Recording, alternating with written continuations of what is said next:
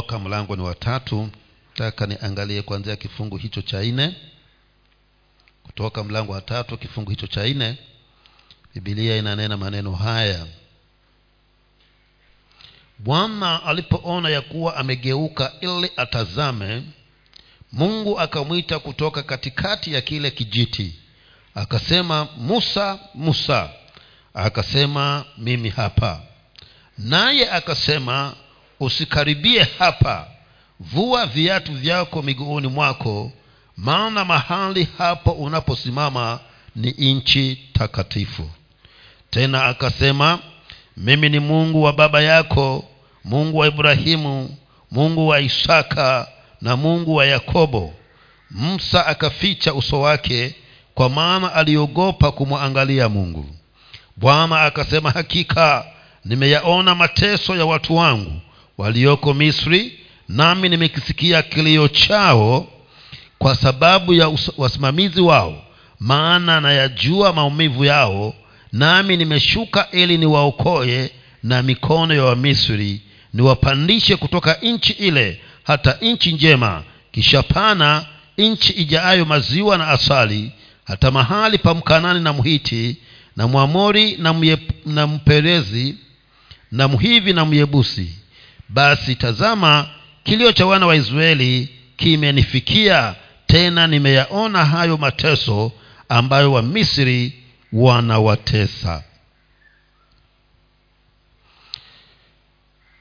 Maneno haya ambayo yanazungumzwa hapa na hayazungumzwi na nabii yanazungumzwa na mungu mwenyewe mungu mwenyewe ndiye aliyetengeneza yale mazingira ya kutaka kukutana na huyu musa. Ndio maana akaleta kile kijiti ambacho kimeshika moto kinawaka lakini kijiti kile hakiteketei. Na jambo lile likawa ni geni sana katika hali za kibinadamu.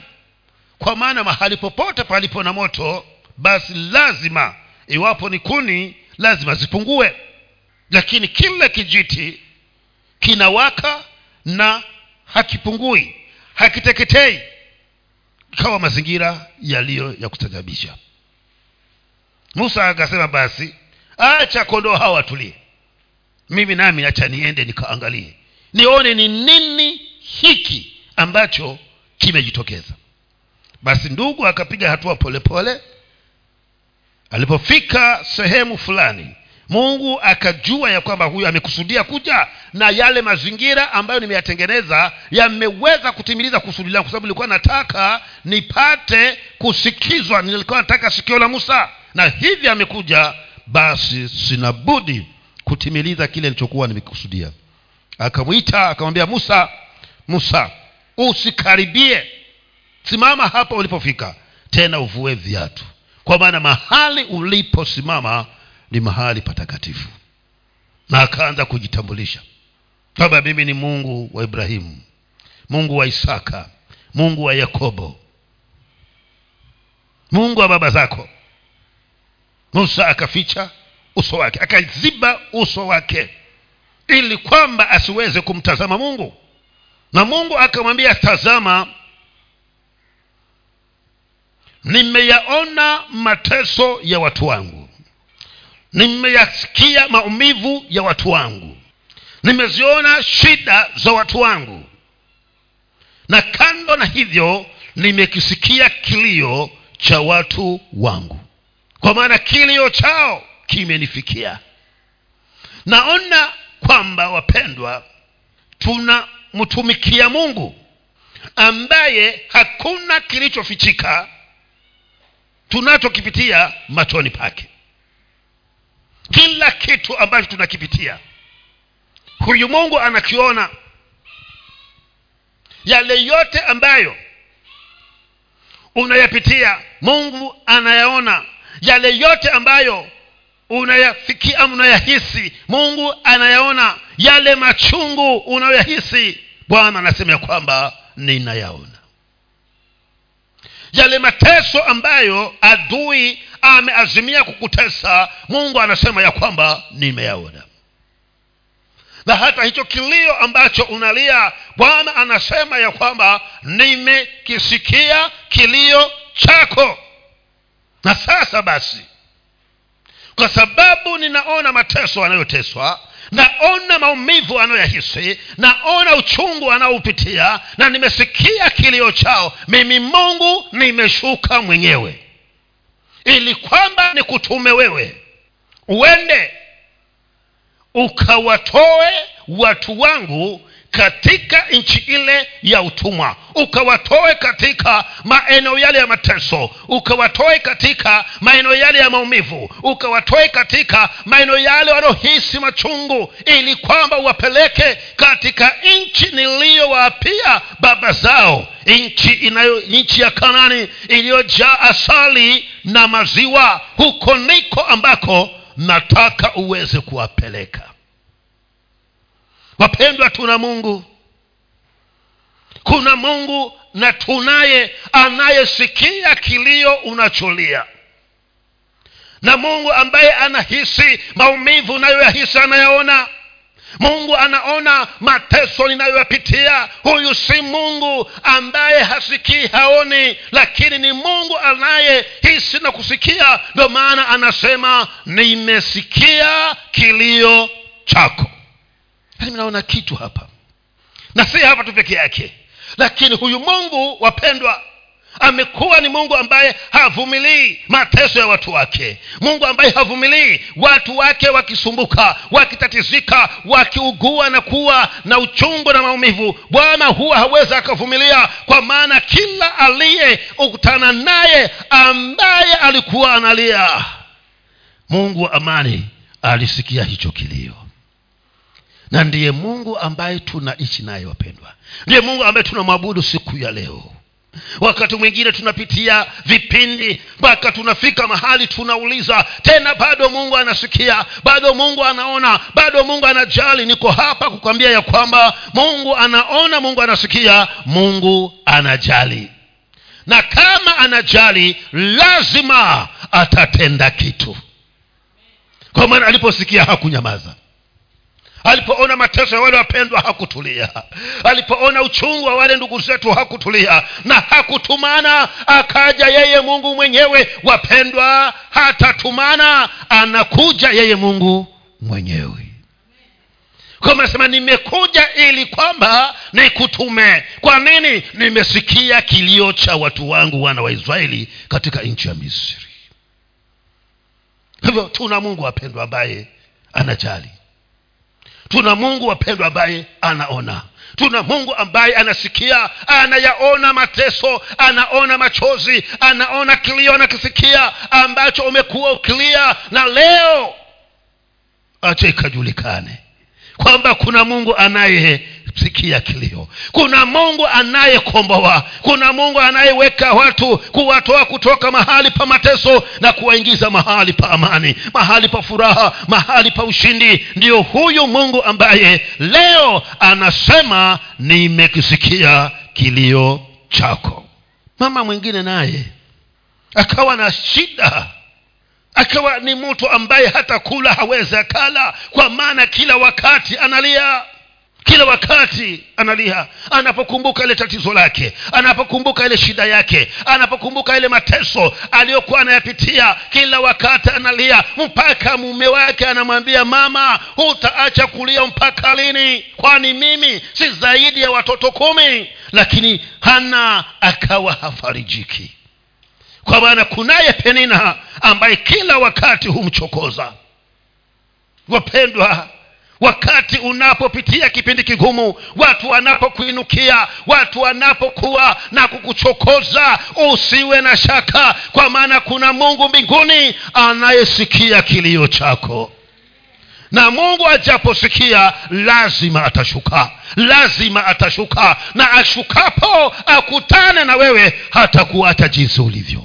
Lazima kuna kitu atatenda kwa penina hana akawa analia kila mara. Siku moja akaenda mbele za bwana akamwambia bwana nimekuja na mimina moyo wangu na mimina machozi yangu kwako kwa maana ninajua ya kwamba mungu wewe unanisikia. Mungu bwana umeyaona mateso yangu. Baba umeona maumivu yangu.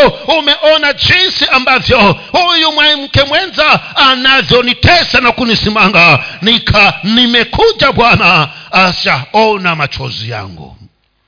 Mungu wa mbinguni akasema hana nimeyaona machozi yako. Hautalia tena. Kwa maana nimesikia kilio chako. Hautalia tena kwa maana nimeona mateso yako. Hautalia tena kwa maana nimeyaona maumivu yako. Na bibilia inasema kwamba akaondoka mbele za bwana akiwa na furaha akaenda nyumbani, nyumbani kwake akiwa ni mwenye amani kwa nini? Kwa maana ameenda mbele za mungu anayeona kilio anayeona mateso anayesikia kilio. Na maandiko yanasema ya kwamba hakurudi tena katika nyumba ya ibada mpaka siku ile alipomuachisha mtoto wake kunyonya ndipo akamleta hekaluni na alipofika pale kwa hekalu akaenda moja kwa moja mpaka kwa mchungaji eli akamwambia mchungaji huyu ndiye niliyekuwa nimemuomba kwa bwana wakati ule ulipokosa kunielewa. Ukafikiria kwamba nimelewa. Wakati nimesimama mbele za mungu nilikuwa na mimina moyo wangu. Nilikuwa na ria kwa ajili ya huyu mtoto na bwana ametenda na niliyoahidi ya kwamba akinipa nitamrudisha kwake.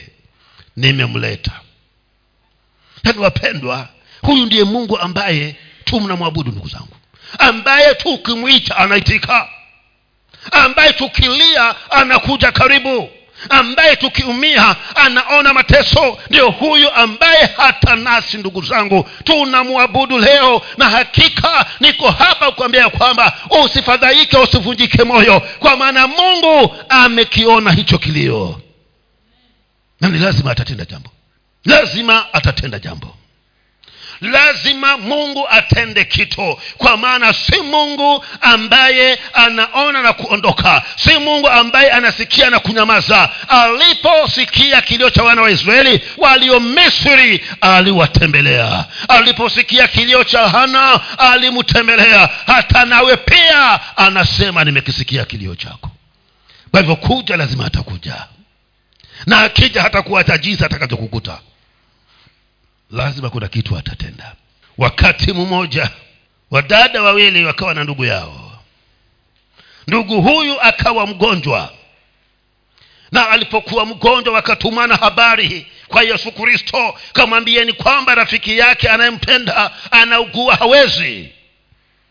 Habari zikamfikia yesu lakini yesu akawa na shughuli nyingi akawa na shughuli nyingi hangeweza kufika kwa wakati ufao. Na kipindi si kirefu yule mpendwa aka, akafa.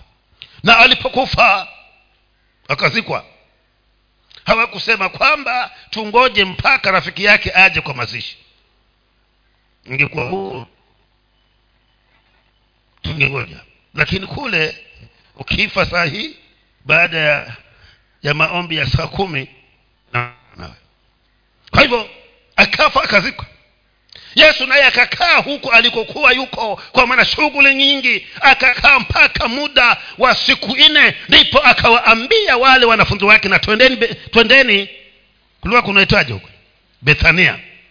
Kwa maana rafiki yetu lazaro amelala. Wale ndugu akasema sasa kuna haja gani? Alalai ataamuka kwa maana hawakuwa wamemwelewa. Lakini baadaye akawaeleza kinagaubaga kwamba lazaro amekufa. Kwa hivyo na twendeni tukafanya nini? Tukamwamushe.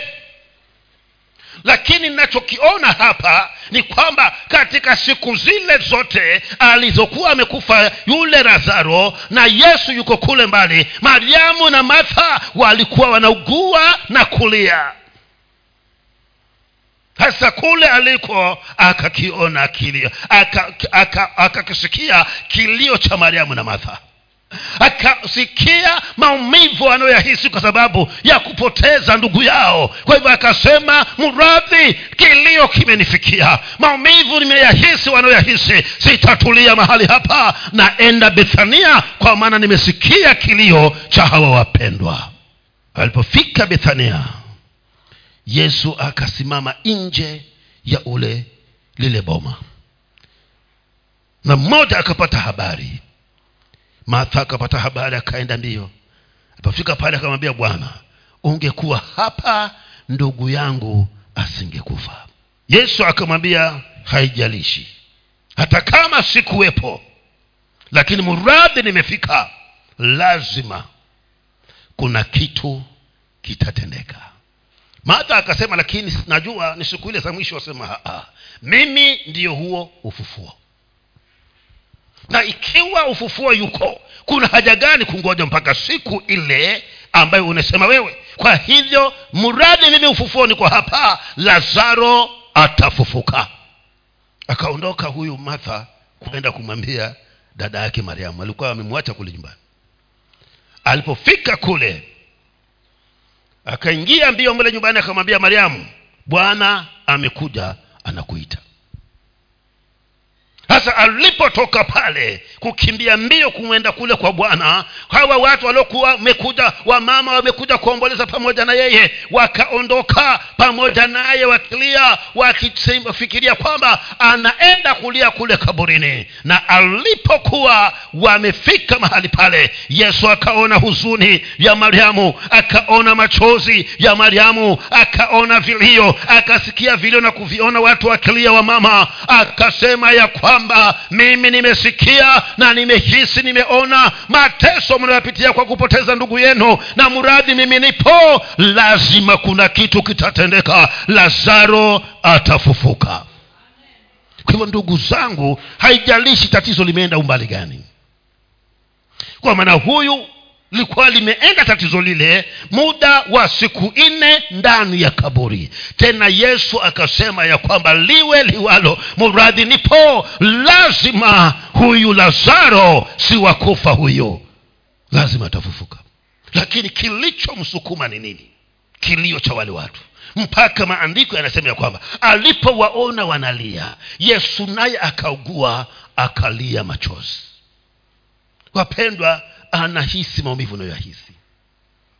Anahisi uchungu unaouhisi. Anahisi mateso unayoyapitia. Kwa hivyo usidhanie ya kwamba bwana amekuacha bwana amekupungukia. Usidhanie hivyo kwa maana ni mungu ambaye anaona anahisi na anasikia. Kwa hivyo lazima mungu wetu atende jambo jipya. Atende kitu katika maishani mwako akaenda akasema mumemweka wapi? Na hatimaye yesu akamwita lazaro na lazaro akafufuka. Kwa nini? Kwa sababu alikuwa amesikia kilio cha martha na mariamu. Ndugu zangu yesu ni yeye yule hata hivi leo. Najua wengi sana tuna vilio. Wengi sana tuna uchungu ambao tunaupitia. Wengi sana tuna mateso ambayo tunayapata kutokana na yale mambo yaliyotuzingira na wale watu waliotuunikia. Lakini bwana anasema ya kwamba nimeyaona hayo yote. Na kwa sababu nimeyaona nimekuja ili kuwakomboa nimekuja ili kuwaweka huru. Nimekuja ili kuwaotoa katika mahali pa huzuni mahali pa uchungu mahali pa mateso. Nikakuweke mahali palipo na amani na furaha mahali pa ushindi ambapo kila atakayekuona atanitukuza mimi. Wakati mmoja na wanafunzi wake bwana yesu anatembea. Na katika kutembea kwao kufanya huduma wakaazimia kupita katika mji mmoja unaitwa muji wa nain.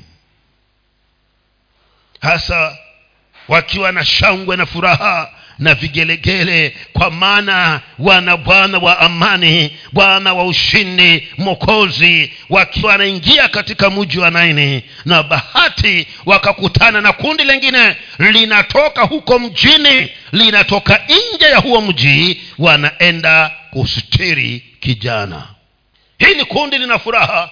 Kundi moja linatoka likiwa na huzuni.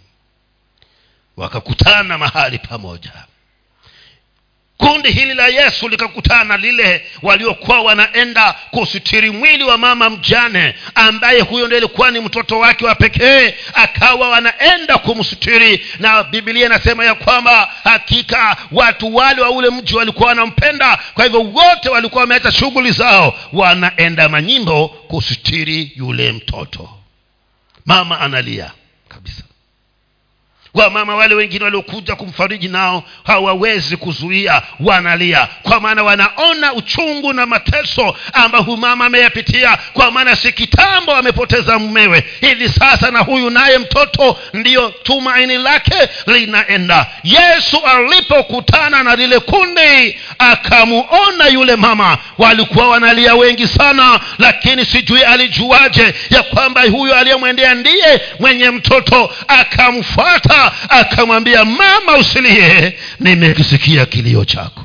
Mama akainua macho akamwangalia kwamba mwanangu we hujui hujui tatizo hili vile jinsi hali hii jinsi ilivyonigusa. Hauelewi ya kwamba huyu ndiye tegemeo langu la kipekee. Huelewi. Kwa hivyo hakumjibu lakini ndani yake akawa nafikiria hivyo. Kwa hivyo mama akaendelea kulia. Yesu alipoona ya kwamba ile na yale maneno hayakumgusa akasema mama hautaendelea kulia kwa maana nafanya kitu kitakachogusa moyo wako. Akamwacha huyo mama akaenda akagusa wale wanaobeba hilo jeneza. Akagusa hilo jeneza. Alipogusa jeneza wabebaji jeneza wakasimama. Yesu alipoona wamesimama akasema sina haja na nyinyi na haja na huyo mnayembeba. Kwa hivyo akaenda akamwambia kijana inuka. Na hapo kwa hapo kijana akainuka akaanza kuzungumza. Bibilia inasema ya kwamba akamchukua akampeleka kwa mama yake akamwambia mama si nimesema kwamba nimekisikia kilio chako. Wewe tatizo lako limefika kiwango gani? Kwa maana huyu ilikuwa amekufa na amepelekwa kwenda kuzikwa. Ndio ilikuwa tatizo la mama. Lazaro amekuwa pale muda wa, muda wa, siku nne akiwa kaburini. Lakini vivyo hivyo halikuwa ni shida kwa yesu. Je lako limefika kiwango gani? Mpaka unaona nikana kwamba bwana amekuacha nikana kwamba hakuna linaloweza kufanyika. Niko hapa kuambia ya kwamba hakuna kisichowezekana na bwana. Murabi amesikia kilio. Murabi ameona mateso yako. Tarajia hebu mtumainie hebu simama weka imani umwambie bwana kwa sababu umesikia na amini. Kama ulivyotenda kwa lazaro utatenda hata kwa hali hii yangu inayoonekana kwamba hata tayari ishazikwa lakini fa nini waenda kutenda jambo. Ndipo katika kitabu kile cha ezekieli thelathini na saba anazungumzia kuhusu ile mifupa mikavu kwa hivyo anazungumza zile hadithi zote mwisho wake analeta tafsiri anasema ya kwamba tazama hiyo mifupa mikavu ni wana wa israeli wanaosema ya kwamba sisi vile hali ilivyo tumekaa kana kwamba mikufa, mifupa iliyokufa haina faida yoyote. Lakini ezekieli akawa anaambia kwamba waambie wana wa israeli nitayapasua makaburi yao nitayafukua makaburi yao na nitawahuisha tena kwa maana lazima watu hawa warudi walikotoka wakaweze kulitukuza ndivyo ilivyo na sisi ndugu zangu. Leo hii sijui kilio chako ni nini leo hii sijui ni nini ambacho kimekuwa kinaleta uchungu katika maisha yako. Ni nini ambacho kimeleta mateso katika maishani mwako. Niko hapa mchana wa leo kukwambia ya kwamba mungu anasema nimekiona nimekisikia kilio chako na nimeshuka mimi mwenyewe ili kwamba nije kukukomboa. Hakutumana malaika ameshuka yeye mwenyewe kama alivyoshuka kule katika jangwa kama alivyoshuka kule alipokuwa musa anafanya nini? Anachunga kondoo wa mkwewe anasema nimeshuka kuja kuwaokoa. Bwana ameshuka aje akuokoe akuondoe katika hicho kilio akuondoe katika hiyo shida akuondoe katika hayo mateso. Lako wewe ni kumwangalia yeye na kumuamini kwa maana anasema nimekuja ili kwamba nikutoe katika mahali pa shida nikakuita nikakuingiza mahali pa amani mahali pa furaha mahali pa ushindi mahali pa utele mahali pa uzima mahali pa afya njema. Kwa maana nimeyasikia maumivu yako nimekisikia pia kilio chako. Wapendwa tuna mungu anayejali. Tuna mungu ambaye anajali na anahusika na maisha yetu. Na kwa sababu yeye anajali na anahusika ndio maana mchana wa leo anasema nimesikia. Nimeyaona hayo maumivu na niko hapa ili kwamba nikaweze kufanya nini? Kuyaondoa. Ili amani yako ikaweze kuwa timilifu. Sijui wewe ni kitu gani ambacho kimekuzunguka ambacho hakikupi amani ambacho hakikupi furaha ambacho kimeleta mateso katika maishani mwako ambacho kimekufanya kulia usiku na mchana. Bwana anasema nimesikia na nimekuja nimekuja mimi mwenyewe. Ili nikutoe mahali hapo. Na nikakuingize mahali ambapo pana utele. Mahali palipo na amani. Mahali palipo na uzima. Mahali palipo na afya nzuri. Mahali palipo na, na baraka. Mahali pasipokuwa na kupungukiwa. Kwa maana nimeyaona mateso yako. Naomba tusimame